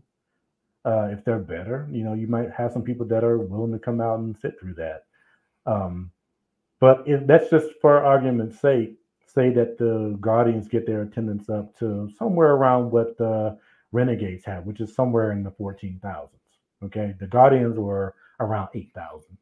Let's see if they can at least get it up to fourteen thousand or something like that. You know, I happen to know that the city of Orlando really, really wants the Guardians there. They're really willing to work with them. So, do you give up that? Do you give up that relationship? And you see, you can see a noticeable uh, growth in people coming out to support support the team. Yeah, what yeah. if, um, you know, or, or let's let's go opposite. You know, let's just say they take a team to a market. Let's just for, and I don't want to look like I'm picking on USFL people. Let's let's pick on Vegas let's say they put Vegas in a different city and they're like, well, let's put it in, I don't know, Henderson, Nevada. And let's see how it does there. And let's just say it doesn't do well. Now you would have had two consecutive years of the Vipers struggling. And so if that conversation comes up again on who do we ask, it might start to make sense to, to put them on pause, you know. Yeah, save the money because obviously it's not getting a return that's the thing for me. Um, I don't know, man. It, yeah. it that's a rough one as well. Same thing with Houston because we don't even if the season is coming next year, we don't know where we're playing. We well, can guess and we can say, but yeah, yeah. In the end, we do not know the facts of that of what's happening. So that's another tough one, in my opinion. Just to, I don't yeah. know. Now these, uh, in terms of these numbers, what what's the most popular team in terms of the numbers? Not not your opinion, just the data. Okay, well, so that's what I'm saying. You have to, if you want to say, if you want to say everything taken together, yep, weighted yep. together, then the most popular team, uh, the strongest team, I'll say this, because when you when you're talking about popularity, it's there's so many different dimensions to measure that. Well, when I say popularity, I mean uh, who's got the best numbers. You know, the DC. Uh, okay, that's DC what I mean. Numbers. DC, and then Arlington, Birmingham, and St. Louis. Um, like I said, on social media, your legacy XFL teams, I mean, like your DC, Arlington, St. Louis, Houston Roughnecks, Seattle, I mean, they're pretty much top of the pack everywhere. Um, there's one spot where New Jersey jumps up on TikTok and is the most popular, but that's kind of an outlier for them. Um, but my my power rankings basically show you if you aggregate everything together so that everything has a has a say, but nothing has too much of a say, uh, you pretty much see where the rankings uh, to uh, where they come out. Um, I think some of the Brahma fans are probably going to be mad at me because I have the Brahmas at nine. Yeah, I know XFL Mike. You already know he threw his cup at the, at the computer, so, at the TV. So, uh, but I mean, think about it. You had four teams in the XFL that made the playoffs. You know, ahead of San Antonio, so it shouldn't really. They would have been fifth just in the XFL if you just look at that particular thing. Uh, but some of that, where you have uh, teams like San Antonio, Las Vegas, and Orlando, some of that I want to say really is just because they're new teams and their social media really is kind of weak. To be Brahma Babe said, "I can see nine, buddy. No harm." LOL. okay. okay, there you go. There you go. So, for instance, um, you know, San Antonio, they've got about sixteen thousand four hundred followers on Twitter, um, they're doing pretty well on Facebook in terms of how they compare overall. I mean, they're sixth, but their numbers are still kind of low, uh, particularly for an XFL team, because on Facebook they've got twelve thousand followers, but the next team up, which is DC, they've got thirty-four thousand. So that's that's a pretty big difference. Um, however, on IG, they do pretty well. They got about fifty-seven thousand. Oh wow! There. Yeah. XFL does really well on Instagram. I, I don't. That, that's one of the things that I kind of wanted to try to dive deeper into is is what makes certain platforms more popular for certain teams. Like when you look, I said before that I thought that maybe this was just an age thing. That the older the team, the better the the, the following. But when you go to IG, I mean, even these young teams, San Antonio, uh, Vegas, Orlando, I mean, they're doing better than all the USFL teams. And I, I'm curious as to what explains that. Is it that I do know that the USFL has a comparatively older following? Um, that would so make that sense. Could, that it, it could just be that the older followers are just not as likely to use Instagram. But then, what explains the fact that the generals are number one on TikTok? Yeah, that's you that's know? a head scratcher, no doubt. Yeah, it and in terms of the XFL, I mean, I feel like, like I said, they had much more of a team approach to their social media, and that correlation you can see in these numbers, in my opinion. Yeah. You can see, you know, it's it's a team effort, and it, it, I'm wondering if USFL is just individual. You know, if there's a couple guys here, a couple yeah. girls there, and they they do what they can to keep up. And that would make sense because I happen to know that Fox is not as when especially when it comes to the social media stuff, they're not as fan friendly as the XFL has tended to be. Uh, you can get explain that, please. Explain that for the people at home. Um, so, for instance, um, you do not have to be an XFL. There, are, uh, let me put it this way: there are accounts, uh, for instance, on YouTube where they can put up XFL highlights, and that's what they do every week. They would put up XFL highlights, and it was fine. Uh, the USFL will copyright strike you yep. for putting their highlights up. Yep. Yep. So when you have that kind of relationship, you know, over social media with your fans, where they there's a limit to what they can share, I think that some of this is what you would end up with. Yeah, it's almost censorship on your own accord, you know. Right. Unfortunately. I mean, I, just from my my vision, and, and it's hard to get the USFL numbers, the data, uh, injury reports, anything. You know, XFL, once you get those credentials and you get hooked up with your contact, you have full throttle information that they release publicly. It, it's right. it's for your your viewing pleasure. Right. Um, USFL yeah. does not feel similar, just as a media coverage um, basis. I dealt with that with trying to come up with these power rankings because what do I do? I gave everybody, excuse me, I gave all the teams a ranking for attendance. And of course, the hub teams don't get any points for that because they don't, you know, typically have any fans there. But I know for a fact that Birmingham and Michigan and Memphis, I know those, I know they have fans there. Yep. But they won't give me the number, so I couldn't, I couldn't really give them an accurate uh, amount of points in the comparison. What I basically did was just as a gesture of friendliness, I said, okay, nobody was St. Louis. Okay, because trust me, if they were St. Louis, we'd have those numbers. Exactly. Uh, but I'm not gonna put you down there with uh, Vegas either. I'm not gonna say you're that bad. So I'm gonna assume that you were somewhere around what the middle of the XFL was and give you the same points that I would have given them. Um, but I mean, how hard would it have been just give me those numbers? I mean, who knows? Maybe a, a USFL team slides up a little bit if I have actual numbers. You know, for instance, Michigan. Does Michigan go up a little more if I actually have numbers that I can put with that? Understood. Now, the way I the way I weighted the um, the rankings, there would not have been an astronomical change though. Uh, I do know what point differential there would have been, you know, if they had done better than the points I gave them, and it wouldn't have really adjusted anything too much.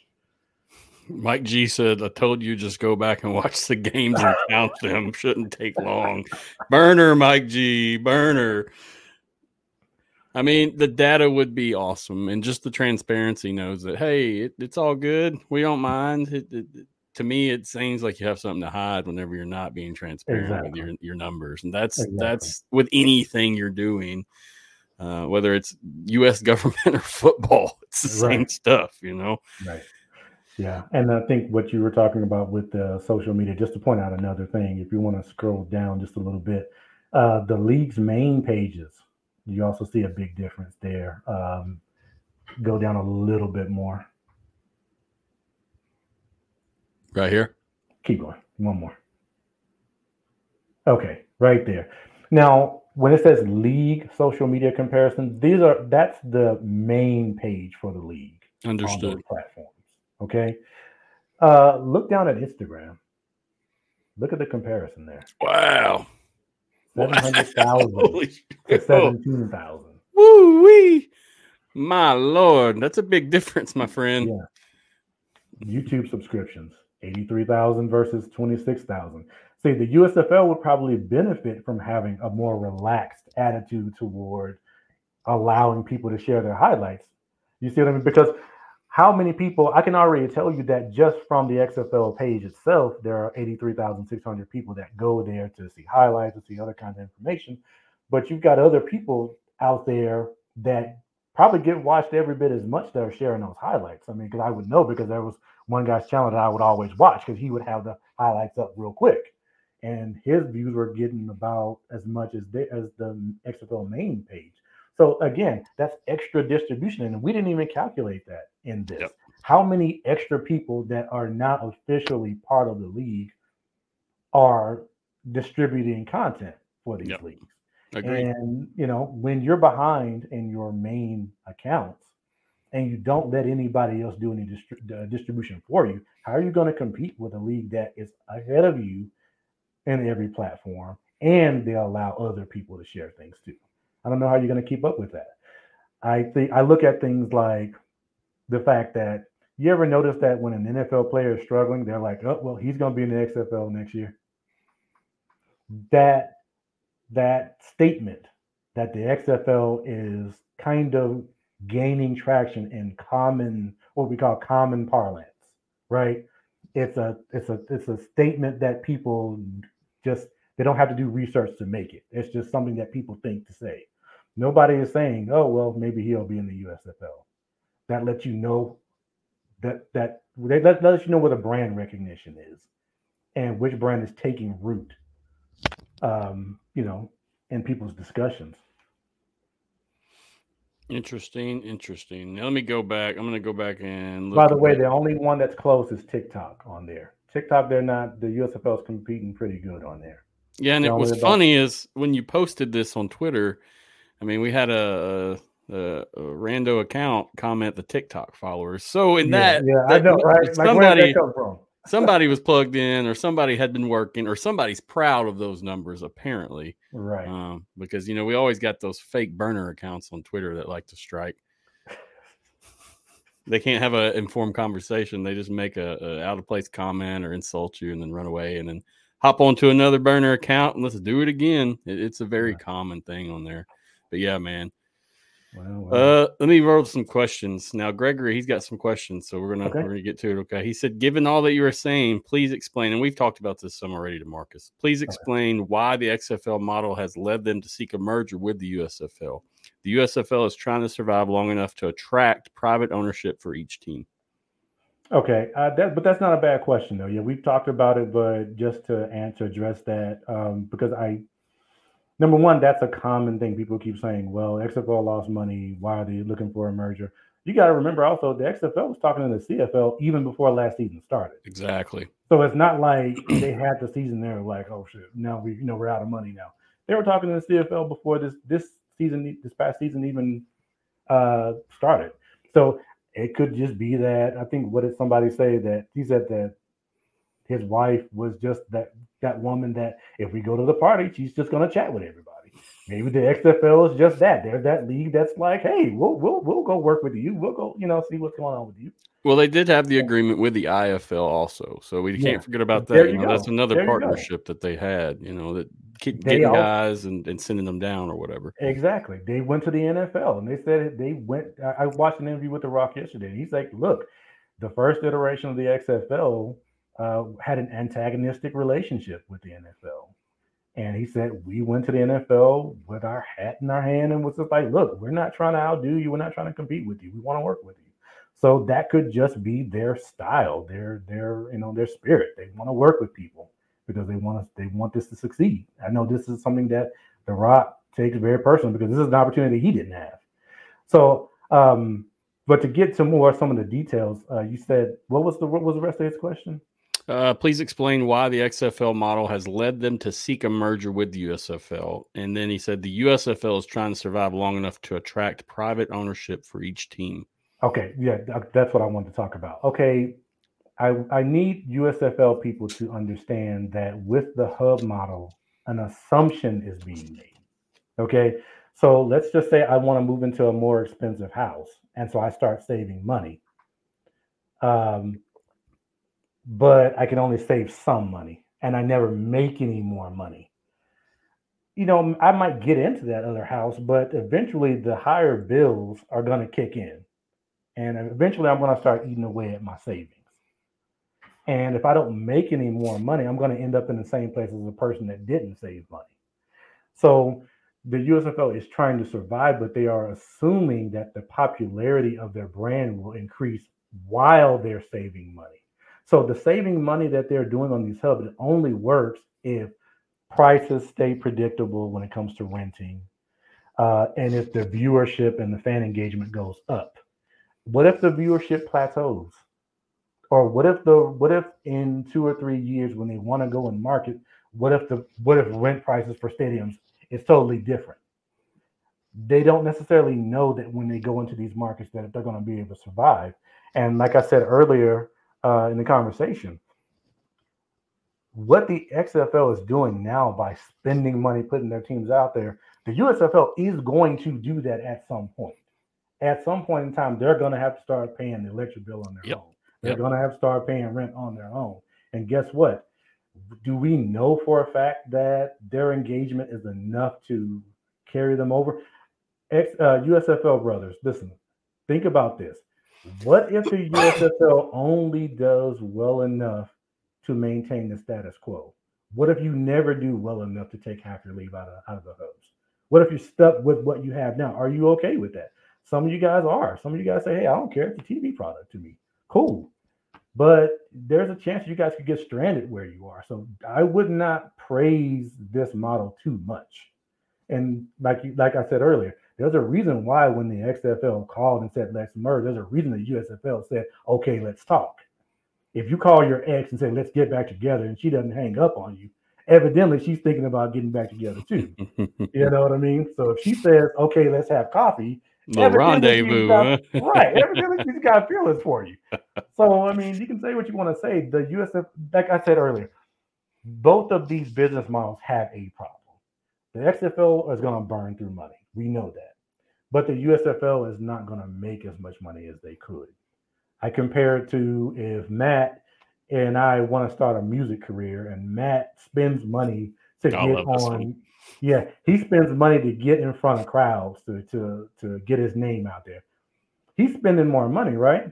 What if I go stand on the street corner and sing for free? I'm saving money, right? Aren't I? Aren't I saving more money than Matt is? But who do you think is going to hit quicker? Who do you think exactly. people are going to start talking about quicker? So, yeah, I can save my money singing on the street corner, but I mean, it'll just be me there. Understood. Understood. And I don't think that answer is like bad or one sided. You're just telling your opinions on on the business end of, of how this looks. Right. You're not you're not saying bad USFL, good XFL. You're no. saying let's ta- they're going to have to take the best of the two things and put them together to become exactly. an entity to build more exactly. and more. And as a matter of fact, I, I, guess I wasn't gonna. I didn't think we would be able to fit it in here, but since we got on the topic, I, I think I'll go ahead and say it. I remember I was saying I think I know what I would do with those hub teams. This is what I would do, and it, it may not save as much money, but I think it's a good idea. what I would do is let's say we don't get a stadium for Vegas. So, okay, let's go ahead and put them in the hub too. Okay. But I wouldn't just put them in one city and just play them there. I might play most of their game. Let's just say they pick the hub in Arlington, right? That's the hub central for those games. Number one, I'd pick a better, I'd pick a state where I felt like people were more enthusiastic about football. So I could probably at least get some attendees. But you know what I would do? all of these different cities that we're thinking about moving spring football in, I would play at least one weekend. I would take those hub teams and I'd fly them out to that city. The CFL has what they call Touchdown Atlantic. They're thinking of, of, of expanding um, into, I think, Halifax. They want to take their league and extend it uh, out east and have a team out there. Well, to build up the market out east, they have a, a week called Touchdown Atlantic in the CFL where everybody goes out east and they play games out there. And they let the people that live out there come to the games. And it's a whole it's a whole event. And they love it. And I say, well, why not do that with these hub teams? Instead of just letting them sit there playing in the empty stadiums, not really, they're not costing anything, but they're not doing anything for you either.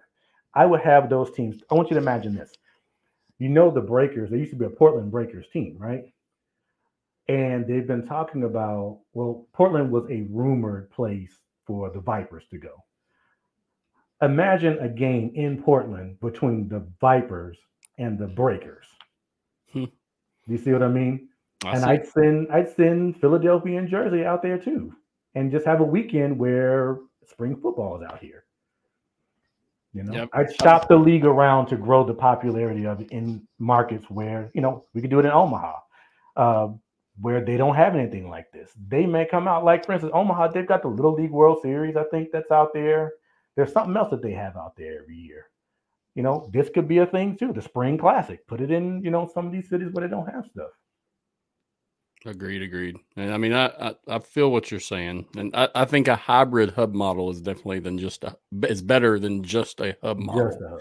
Right. I mean, we know that because that's the XFL was a hybrid hub model. Right. We, we, don't like to think of it like that, but I mean, it truly was. Um, in its in the beginning, you know, as the games progressed and season went, they were traveling and practicing and doing things in different cities, but it started there in Texas. Yeah. I don't think people are complaining about the the fly out hub where it's like, okay, yeah, you yeah. don't stay in your city, but at least you go play out there. Yeah. Another yeah. thing I think that the, the USFL would benefit from doing, and maybe even the merge league. Let's let's talk about it from the standpoint of a merge league. A lot of the anxiety that people have is they're going to cut my team uh, because you know maybe because of expenses. Well, instead of pulling these teams completely out of the market, so let's take Seattle for instance everybody says, "Oh, Seattle's the one that it's way out, kind of tucked off. It's by itself. Uh, it's expensive to fly out there. The players complain." Okay, so why don't we do this instead of just yanking Seattle out of that market and pissing off those fans and making them less likely to embrace the team if it ever goes back? Maybe uh, a compromise that they might be willing to accept is okay. Well, let's instead of playing five games in Seattle, let's just play three all right, we'll play the division games. Seattle will get all of its division games at home. Uh, they'll get their division home games in Seattle. But to save money, we're going to pull the other two games. At least you're engaging with the fans, you know, and you can save a little money. And maybe you can do that with a couple of teams. maybe when you move the Generals into Jersey, maybe they don't play a whole season in market. Maybe they just play a couple of games there, but at least the fans get a shot to come out and see their team. So That there's makes a bunch of different sense. yeah, there are a bunch of different ways you can do it, but I think that what this data shows is just that that strict hub model where the team plays in the town that really doesn't necessarily care about them. That's I don't think that's going to work for the USFL. Agreed. I mean, it's not going to work for a long term product, no matter what you Right. do. You have to move, shift, change. I mean, you can't do the same thing over and over again and expect different results. We know that. Right. Like how many times will you, will you watch Dave Chappelle tell jokes just to the phone? You know, I mean, come on. I don't know. He's pretty funny, so I might watch him a couple times. You know, A couple of times you're not going to watch it like ten times for you know two hours every weekend. Here, Kenneth said uh, to DeMarcus's point, that might be even more marketable because the relative season ticket package in Seattle would be cheaper, and, and Boom. that's it. And then most Yep. people are traveling to these games, much like Kenneth. I know he travels for games, so I mean, it that's speaking from someone in that perspective. You know, that's not me and you talking as media. This guy's a super Right. fan.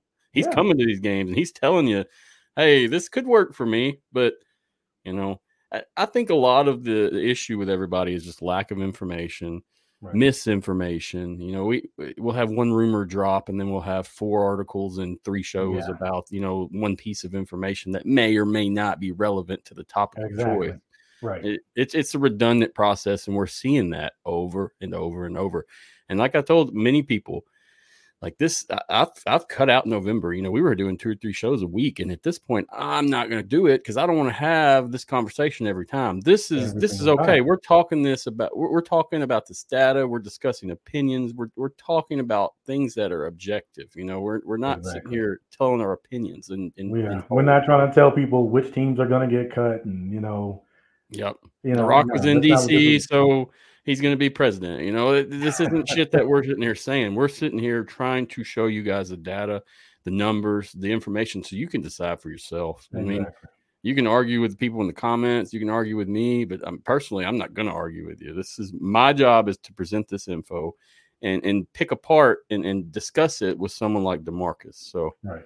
Wanted to note And, that. yeah, and like I said, I mean, if I put my my personal bias into this, I mean, if if this was me putting forth what I wanted to see, I'd have every single XFL team from one to eight, every single USFL team from nine to sixteen. And then you pick But- the reasons why I- each of yeah, those. Yeah, very pick. easy. Yeah. Right.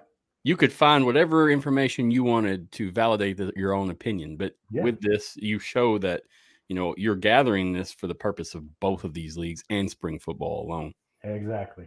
I mean, if I could have hid TikTok, I, I, I could have said, "Hell, I don't want to. I don't want to see New Jersey at the top of that. I'm just not going to put that in there." No, it, it is what it is. very relevant you know and that's why I mean, honestly, I'm kind of, I, that's probably what makes me say I do want the merger to go ahead and happen, so that I do want to keep the rivalry between the two sides, but I want it to be something that benefits the league instead of it being something that could potentially, because there is a scenario where we can't agree with each other. If we can't accept anything, you know, we're just not going to have a league at all. You got to cannibalize each other Yeah. That was already top to happening. bottom. yep Yeah. yeah yeah right now in, in terms of news outlets i mean you're either pro xfl or pro usfl and Right. it, if just because someone doesn't say that look at their work and, and let that speak for what what i'm saying. That that's my thing you know? Um Exactly. i want to note too i mean we don't get paid for doing this. This is stuff me and you are doing for enjoyment for the love for for everything spring football. I mean this isn't this website and this link you're not getting paid for this. This is stuff that you're doing in your own time on your own pocket. So i wanted to note Yep. that as well And that's one of the things that makes me love the league is that, you know, in the NFL, there already are thousands of people that are doing this stuff already. So you just kind of consume it.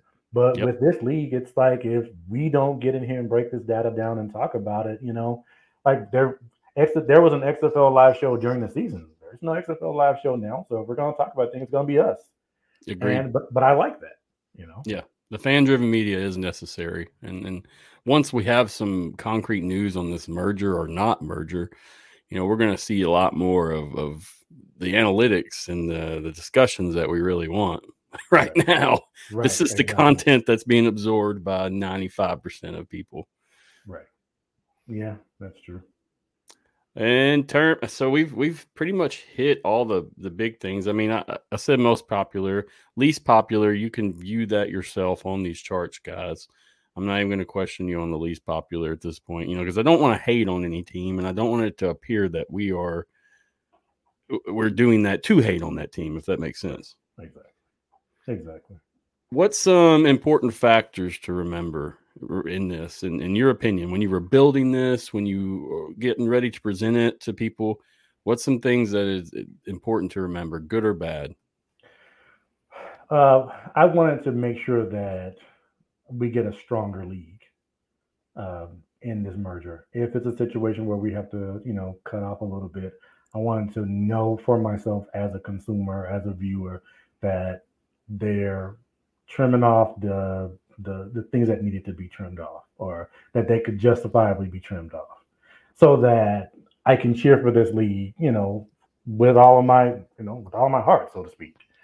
Um, so I think it's important that when we look at this data, that number one, um, data can change. You know, this time next year, this stuff's going to look totally different. For sure. You know what I mean? There's no rule that says that any of these teams have to stay where they are. So, and if you don't like the data, this data is about you. This data is not about the money spent by the team. This is about how many of you got out and supported your team. So if you don't like your team being low, you know, ranked low somewhere, that's telling you what you need to do. so this is a mirror. This is not, you know, this is not a finger point at somebody else. In terms of negative stuff, is there anything important to remember? Anything that you know that that stuck out to you maybe when you were doing this? Uh, when you say negative, you mean in terms of what it could mean for the teams?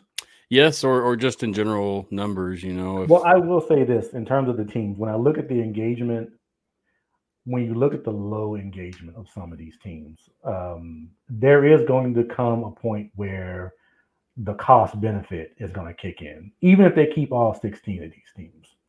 You know, if Orlando and Vegas, if their crowds don't improve, you know, even if they keep them this year, I mean, if their engagement doesn't improve, I mean, they did okay on television, but you know, if we're spending money to keep you in the stadium and and it's not growing, there could still be a situation where they say, okay, we gotta we gotta see what we're gonna do with this.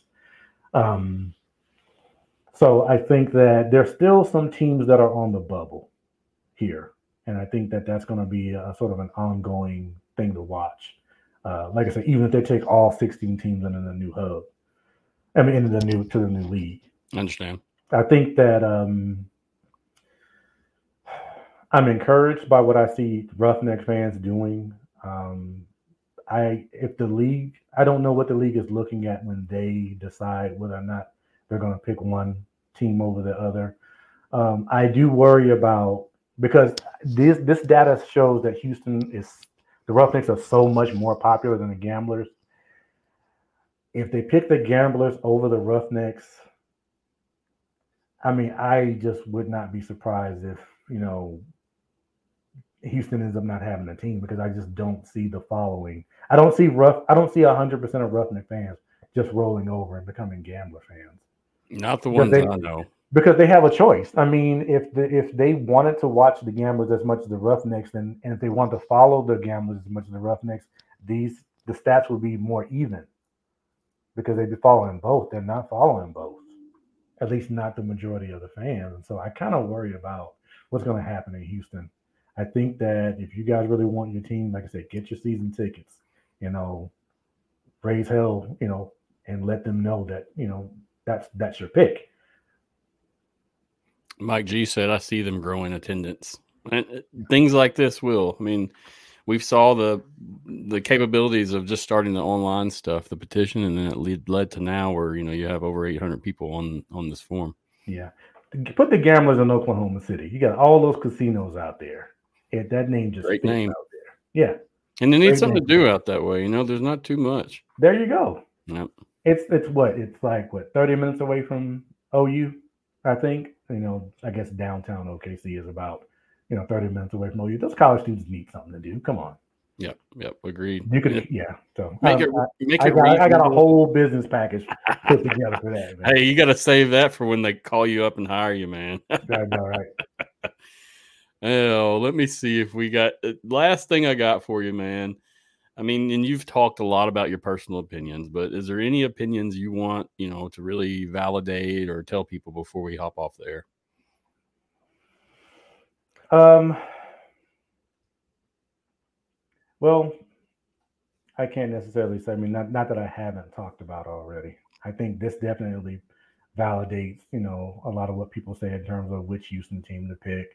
I think it definitely validates getting, you know, direct fan engagement. Um, I think that's definitely borne out here. So I, there's not anything necessarily outside of that. Not that I can think of off the top of my head while I'm like in front of all these people, you know. Now, good, three o'clock in the morning, I'll be like, damn, you know.